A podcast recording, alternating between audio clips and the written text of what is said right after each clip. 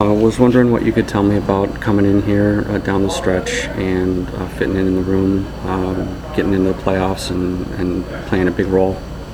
Well, I was excited. Um, obviously, I didn't kind of expect to get traded at the deadline because I had already been traded once this year. So, just figured I was going to end the year in Springfield. But when I got the call and they told me that um, they wanted me for a playoff push on here, I was I was thrilled because we kind of knew our fate there in Springfield. So to come to a team that was hungry to win and with a great group like this, it was it was awesome to fit in here.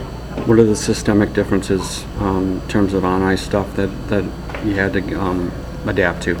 Well, it's actually pretty different the the style of play I feel from the, the Eastern Conference to the Western Conference for whatever reason. I don't know why, but um, yeah, we got some different systems here. It took me kind of a two week adjustment period with that uh, with that long road trip, but um, after that, I kind of got comfortable and started playing my game a bit better, and yeah, I'm happy to help the team whatever way I can. And coming into a playoff series like this with the team that the guys have been playing, this is now like the 14th time. It's uh, pretty easy to get into the, the spirit of things, it seems. Yeah, yeah, you can tell that. I mean, they we've matched up again against them even in my time here already about six times it seems like. So there is a there is a rivalry that's been there for years, and it's easy to get get up, for games like this.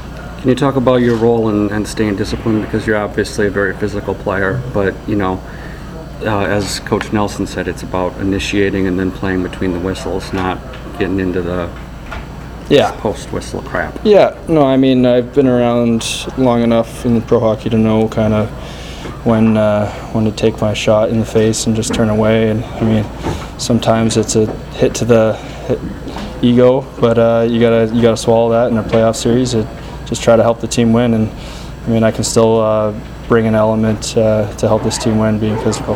Is it fun? Yeah, yeah, it is. I love it. Going forward, what, what are you looking to accomplish uh, in the playoffs in terms of uh, impressing the Red Wings? You know, their brass is here every game. They're watching.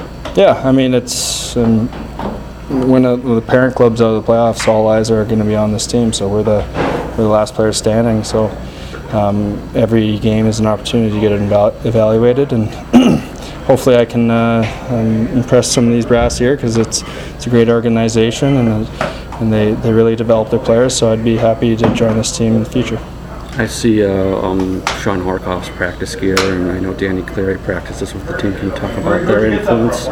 Yeah, it's a, it's a neat dynamic to have those guys that are just removed from playing, so they uh, they're up to speed with the modern game and they they know how to help young players. They're both tremendous leaders with their clubs and and um, guys I grew up watching. So it's uh, their their experience is invaluable, and uh, whenever I can pick their brain, I'm sure I can pull them aside and they give me some tips.